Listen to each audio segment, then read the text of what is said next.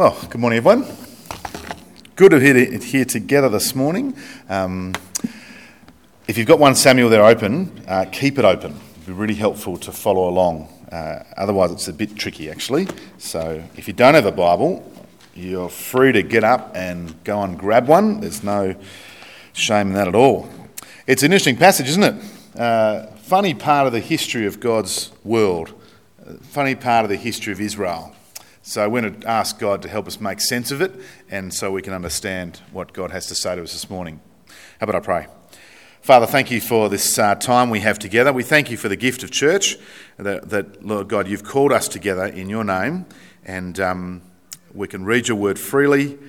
We pray, Lord, that we'd respond to your word uh, with open and full hearts and trusting hearts that we can put your words into practice. In Jesus' name, amen. Well, let's let's be honest here. It's a it's a pretty mundane sort of story, isn't it? Nothing particularly exciting about it. We've got uh, it's not very dramatic, a little bit ordinary. Uh, we started reading it. Well, this story about these donkeys in the start of chapter nine. You might even call it a little bit trivial, although there is the uh, really, really, really ridiculously good-looking Saul. He pops up there too, just to quote Derek Zoolander. Um, uh, no doubt he would have won Mr. Israel if there was such a competition, I would think. We were introduced to him last week. But we've got these lost donkeys. Uh, I would have think lost treasure, that would be a bit more exciting, wouldn't it? But we've got lost donkeys. Like, who really cares about lost donkeys? Oh, I guess they would have. We've got this country lad from an unknown family of one of the smallest tribes of Israel, so that's Benjamin, and he's on an errand for his father. That's the story. Could hardly be seen as particularly uh, or, well, certainly not historically significant, this donkey chase. I don't think the donkeys would like this one, though. Here's, our, here's my favourite donkey. But anyway, we read this story, and this, as, as we read this story, the emphasis right, this account, we're aware, and Saul not so much, of the great crisis in Israel at the time. As we're reading along, we're aware of that. Israel's leader, Samuel, the last of the great judges, well, he's old and his sons are a nightmare. And the people of Israel were asking for a change in the, um, the, the, the most significant change in the constitution of Israel since Moses. Do you remember what they asked for? Remember what they demanded? There it is. Appoint us a king to lead us such as all the other nations have. That's what they asked for. Both Samuel and the Lord, though, didn't like this one bit. But God told Samuel to give them a king anyway.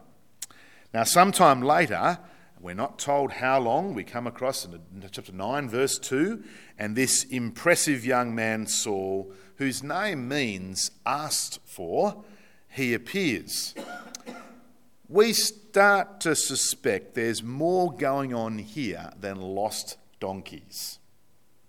And in chapter 9, our suspicions begin to be confirmed.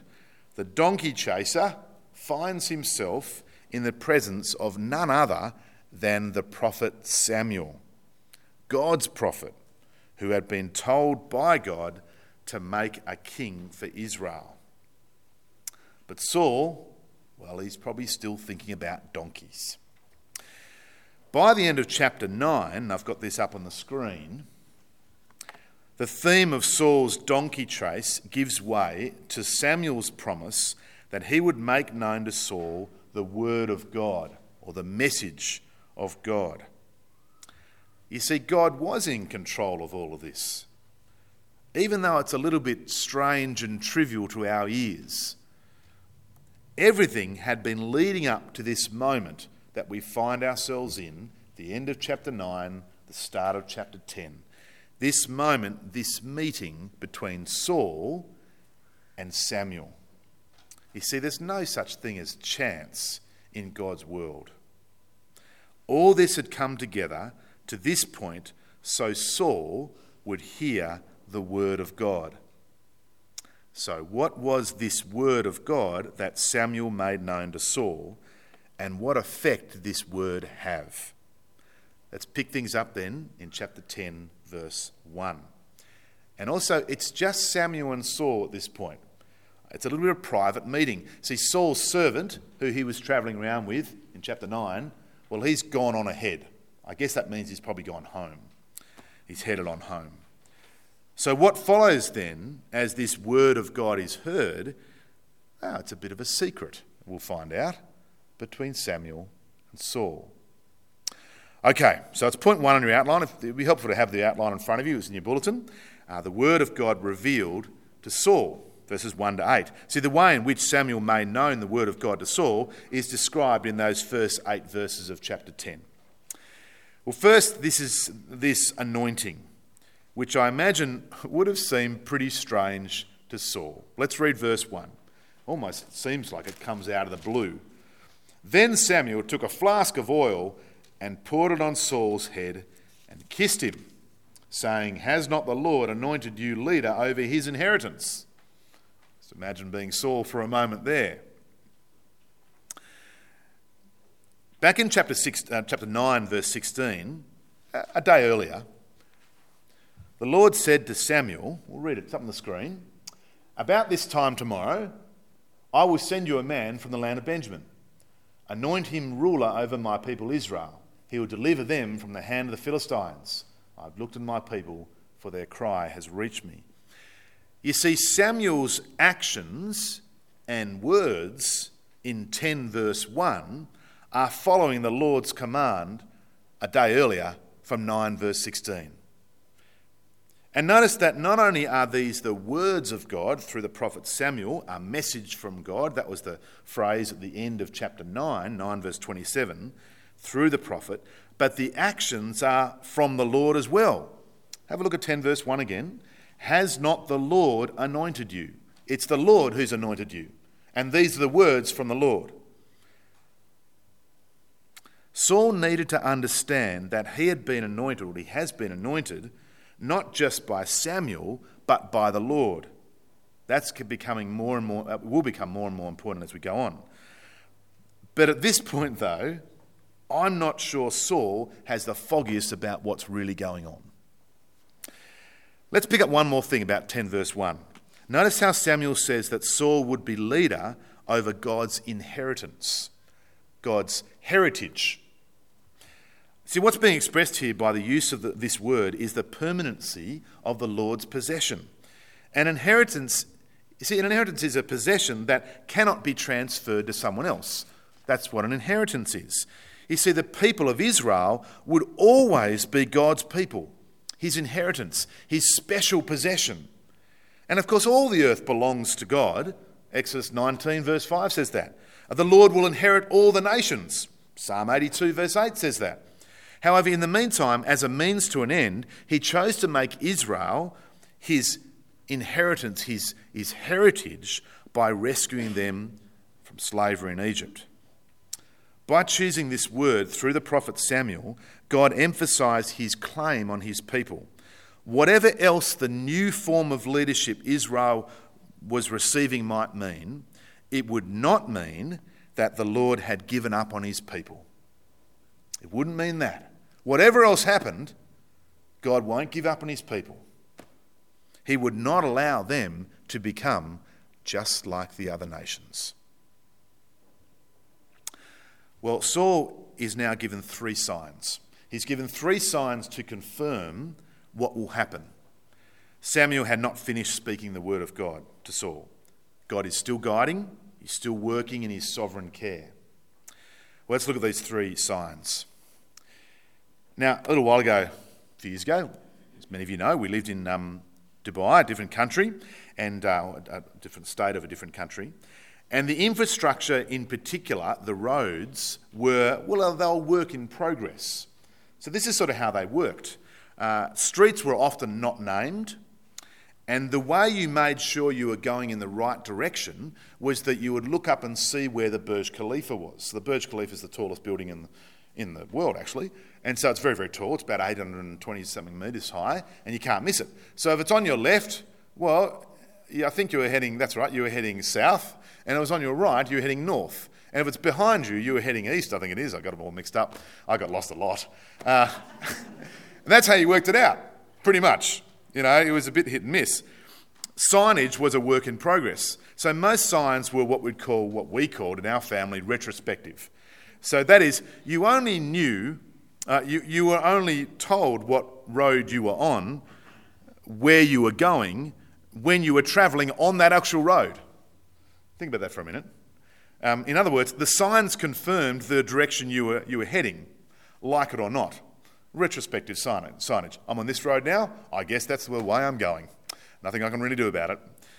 In a way, that's what these signs were to Saul a confirmation of where he was heading in terms of kingship of Israel and God's doing in all of it.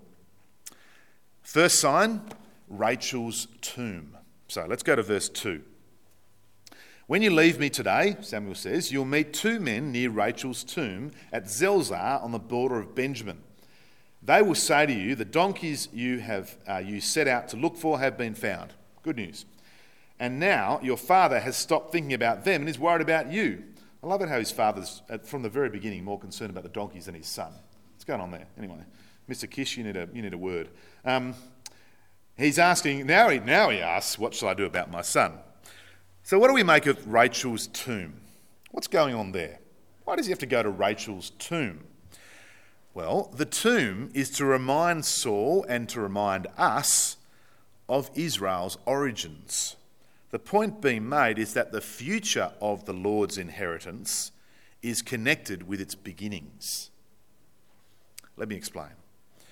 Rachel, you might remember, was Jacob's second wife, the mother of Joseph. Remember Joseph, the fancy coat guy? That's the Joseph we're talking about the mother of Joseph and the mother of Benjamin. Now, Rachel had died giving birth to Benjamin. She was therefore not only sort of Israel's matriarch, but her tomb, well, her tomb was a reminder of the origins of Saul's own tribe. Remember, Saul's tribe was Benjamin. By reminding us of the beginnings of Israel, especially Benjamin, Rachel's tomb actually points us back to the book of Genesis, as we read, where the promises of God that defined Israel's existence were repeatedly heard. It's important. Let's go to this next sign then.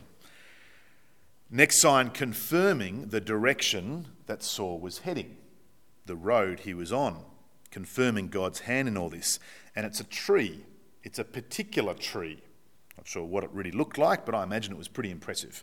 Let's read verse 3 and 4. Then you will go on from there until you reach the great tree of Tabor. Three men will go up to God at Bethel, will meet you there. Going up to God at Bethel meet you there. One will carry three young goats, another three loaves of bread, and another a skin of wine. They will greet you and offer you two loaves of bread, which you'll accept from them.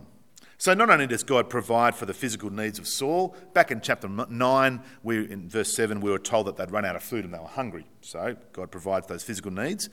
But again, something much more significant is, significant is going on. And again, we're taking back to the book of Genesis. Now, Bethel means house of God. Bethel received its name from Jacob's extraordinary encounter with God there. Uh, Genesis 28 35 and Bethel was the place where God repeated his astonishing promise to Jacob, the promise that defined Israel, the promise that he gave to Abraham as well. That is, all peoples on earth will be blessed through you and your offspring, God said to Jacob. It's a pretty significant place in the history of Israel. There's one more to go, though, one more sign to the Gibeah of God, the meaning hill of God. Now, if you're struggling a bit and you're thinking this is pretty weird stuff, well, I hate to say it, but the weirdo meter is going to crank up a bit more, okay? But stay with me. Let's read verse 5. After that, you will go to Gibeah of God, where there is a Philistine outpost. Well, that's interesting. There's a couple of surprises here, I think. We haven't even finished the verse yet. One, we're deep in Israelite territory like just, just a bit north, up the road from Jerusalem, deep in Israelite territory. And what do we find? There's a Philistine outpost. That's not good, is it? We don't want the bad, bad enemies in the middle of our territory. There's a garrison of Philistine soldiers. So not only does this show that the Philistines are a threat, but they're camped out right near a place called the Hill of God, adding insult to injury. now, whatever we make of it, this was the very problem that the Lord had chosen and anointed Saul to save Israel from. Remember chapter 9, verse 16? Anoint him rule over my people, he will deliver them from the hand of the Philistines. That's what he was anointed for. And so, how on earth was this country boy from this hick tribe of Benjamin, how's he going to deal with this, with this threat? Let's keep reading in our Bibles, chapter 5, the second half of 5. As you approach the town, so Gibeah, you will meet a procession of prophets coming down from the high place with lyres, tambourines, flutes, and harps, having a bit of a jam, doing a bit of prophesying. Uh, playing before them, prophesying. Verse 6 The Spirit of the Lord will come upon you in power, and you will prophesy with them, and you'll be changed into a different person. Did you see how God would do that to Saul? How's he going to solve this problem? Verse 6, there it is. God's Spirit would come upon Saul, and he would be changed. It's the same language used to describe how the Spirit came upon Samson. Remember Samson? Long haired, buff guy, looked a bit like this. Um, they made a movie, of course, who wouldn't make a movie out of the story of Samson? Uh, but more importantly, Samson in the Bible, he was empowered by the Holy Spirit uh, to be a mighty saviour of Israel from the Philistines. It's exactly the same sort of language here. So, well, in all this, though, that, that going back to Saul, well, Saul's probably still thinking about the donkeys. Or at least he's happy now that they've been found, and now he's worried about what his dad's worried about him because he hasn't come, come back before his curfew. I don't know. He's not quite sure what's going on. And no one has mentioned the word king yet, have they? Remember, that's what the Lord instructed Samuel to appoint. But we'll get back to that in a minute. What was Saul to do next. Verses 7 and 8. What was Saul's task? Verse 7 Once these signs are fulfilled, do whatever your hand finds to do, for God is with you. So, empowered by the Holy Spirit, the Spirit of God, just like Samson, assured of God's presence, Saul was to act. He was to, what, he was, what, he was, what was he to do exactly? Do whatever your hand finds to do. That's a bit of a strange expression, isn't it? Does that mean he should just kick back, kill some time for a while? Yeah, do whatever you want to do. Just kill some time, you know? Put your feet up, watch a bit of Netflix. I don't know. Um, or a bit of Israel's Next Top Model. I don't know. Um, not sure they had it back then. Start up a hobby, brush the donkeys. I don't know. Kill some time, you know? Kill some time. Does that sound like the right option? Does that sound like what he's meant to be doing? Don't think so. What was he to do? Well, the answer lies in that little phrase do whatever your hand finds to do. The phrase is also found in Judges, Judges 9, verse 3, if you're taking some notes. And the context there makes clear that that phrase refers to military action against an enemy.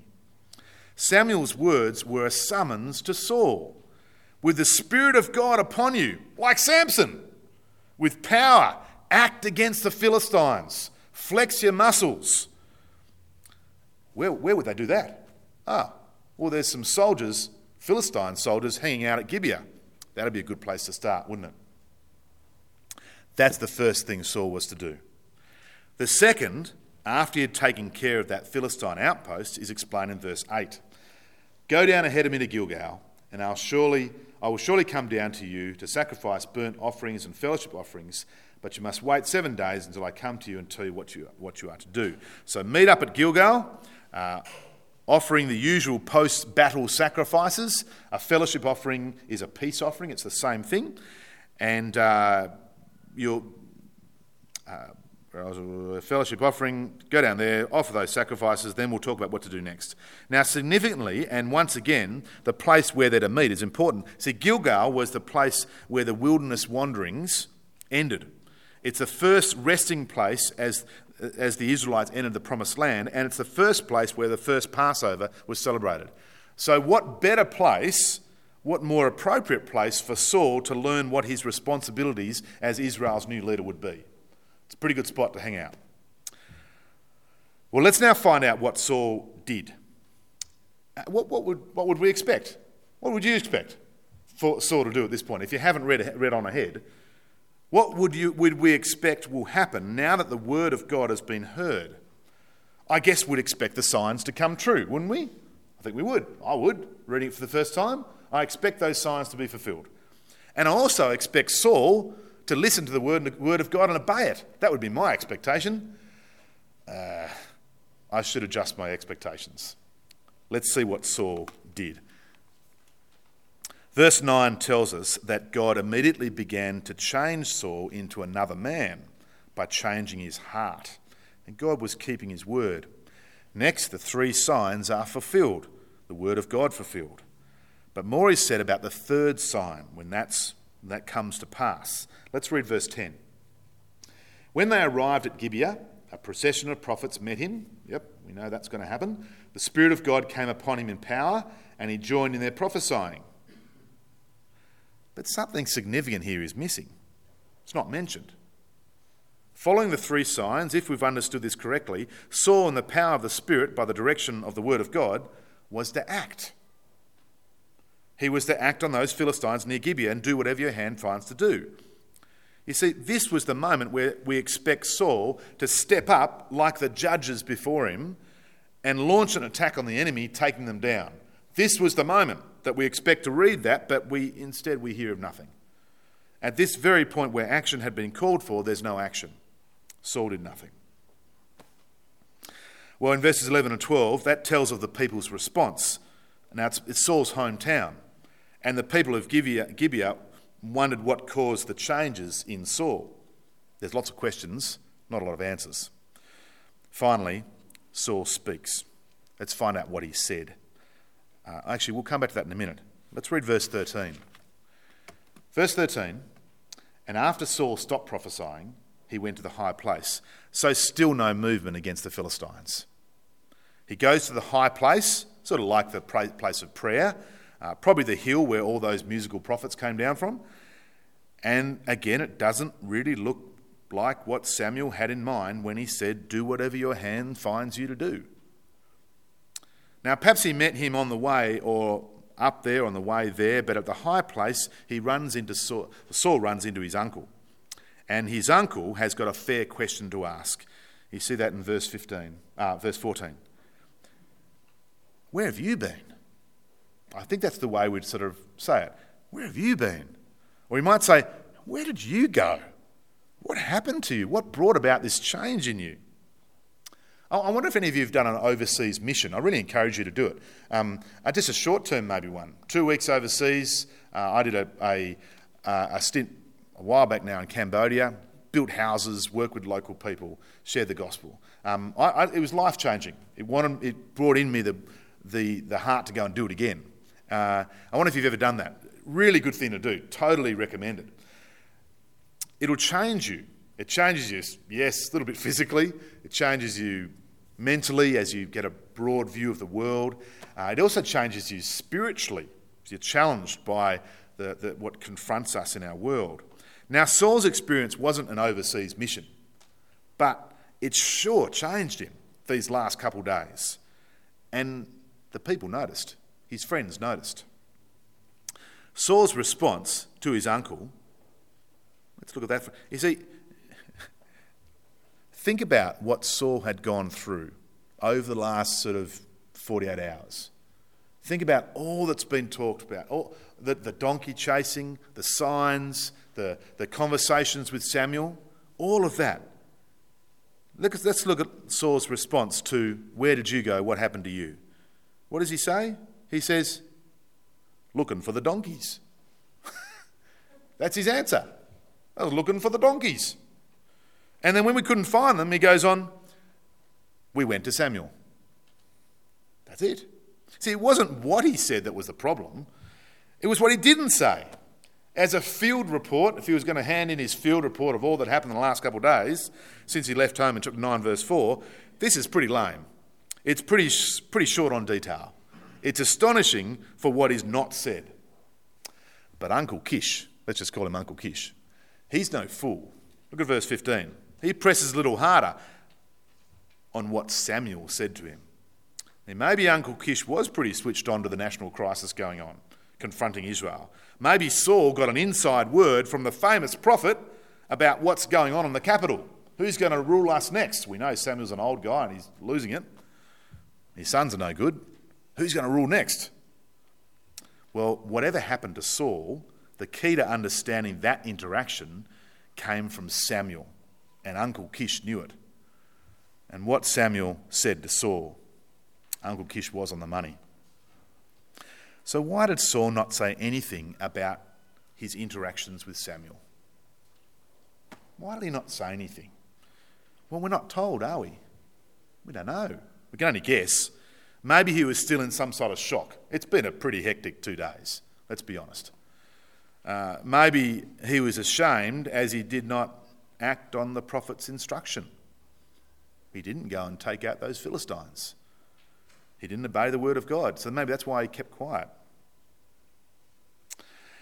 Well, the episode closes with the narrator underlining what Saul did not say, letting us in on a bigger secret than Saul's silence. Verse 16 Saul replied, He assured us that the donkeys had been found. Yeah, okay, thanks, Saul. Got that? Good. Now, but he did not tell his uncle what Samuel had said about the kingship. Now, a slightly more literal translation of that passage reads like this from the ESV But about the matter or word, it's the same word in the Hebrew, about the word of the kingdom of which Samuel had spoken, because Samuel the prophet speaks the word of God, he did not tell him anything. Friends, it seems to me that the word of God that Samuel made known to Saul in verses 1 to 8 was in fact the word of the kingdom. But it's not just a word about Saul's kingship. No, no, no. Something much bigger is going on here God's kingship, God's kingdom. You see, and something we'll pick up in the coming chapters, the word of God to Saul was about the Lord's kingdom that he would not allow to be destroyed. Remember, they're his inheritance, his heritage. The word of God to Saul was, in fact, the word of his kingdom. Yet in chapter 10, well, this word is still a secret. It's just between Samuel and Saul. I wonder if you're an Avengers fan. Uh, I am. I, I, like the movies, they're good. I'm not going to give anything away just in case you haven't seen it. Has, who's seen Endgame? Okay, still a few haven't, so I'm not going to give it away. Thank you very much. Yeah. Um, worth seeing particularly if you've seen the previous movies, and there's a lot of Avengers movies. This is why I love those movies, especially now after seeing Endgame. And I'll try really hard not to spoil it. See, if you're an Avengers fan, uh, these, and, and, I guess this is probably the last one, I think, not giving anything away. Um, one of the fun parts of the series is that so many of the details in the earlier movies point to this final film. Now, a lot of good movies do that in the series, don't they? They all the details in the earlier movies point to this uh, this final film, this final episode, where the secret, the ending, is revealed. And following that, seeing that last movie, we can look back and watch the movies again, if you like, and connect up all the dots. Oh, that's pointing to that final scene. That's really cool. I think it's really cool. I hope you guys too. Yeah, I don't. Anyway. Doesn't matter if you don't. But that's what it does. That's what good movies do. And I love that. Connects up the dots and it points to the end game. The secret being revealed fully. See where I'm going with this? I love it. And notice I didn't give away any spoilers. Good. Let's look at this last little, and we'll close with this the secrets of the kingdom of God. See, in the scheme of things, this is a pretty small episode in the history of Israel. It's just a couple days. However, the significance lies in this we've been given the secrets of the kingdom. Today, the word of God that Samuel spoke to Saul will turn out to be the most powerful factor, not just in his life, not just in Israel's life, but in the history of the whole world. It was the word of the kingdom of God. a little over a thousand years later, just down the road a bit from this, this scene here, another man came proclaiming the kingdom of God is at hand. The kingdom of God, which was the real concern of Samuel, eventually came into the world in the person and work of Jesus Christ. The secret is out. End game. End game. There it is. The dots connected up. The secret is out. The message that became known as the word of the kingdom or the gospel of the kingdom would soon be proclaimed throughout the whole Roman Empire and to the ends of the earth, as Acts 1 says. You know, Jesus said to his disciples, there are different responses to this word, this gospel. Like seed uh, falling on a path or a rocky soil or thorns. But some will fall on good soil, this word of God, this seed. And the word of God will grow in their lives and they'll produce fruit. Jesus said there'll be some who, though seeing, they never see. Jesus said there'll be some who sit there and hear and hear and hear, but they never really hear. They never really understand. But that was not his disciples. Jesus, his disciples, they questioned. They wanted more of this kingdom word. They wanted to grow. They trusted this word with their whole hearts. Friends, today we have the secret the secrets of the kingdom using Jesus' word. We have the gospel. We've got the message of Jesus Christ. End game. It's all here. We have the word of God. How will you respond to it? How will you respond? Will the worries of life, the riches and pleasures choke you so that you don't mature? And soon you'll die off. And that's what happens, as Jesus said would happen ever hearing but never really getting it. Will that be you? I pray it's not. Maybe the devil right now today is coming and snatching it away. Pray that's not the case as well. Or today, will you today respond to the word of the kingdom, as Jesus said, with a noble and good heart, who hear the word, retain it, and by persevering produce a crop? Why don't we pray and give thanks to the word that God has given us? Let's pray. Father, we thank you for sending the Lord Jesus into this world. Lord, we thank you that this word of the kingdom has come in flesh and blood. And Lord, as that word is scattered out into our lives, we pray that we'd respond to it. We pray that we'd respond with a noble and good heart who hear the words of Jesus, who retain it and persevere producing a crop. Lord, sometimes these stories in the Old Testament seem a, a long way away, but we know this word now. Saul took a while to get hold of it, but Lord, we know it in the Lord Jesus. We pray we would respond.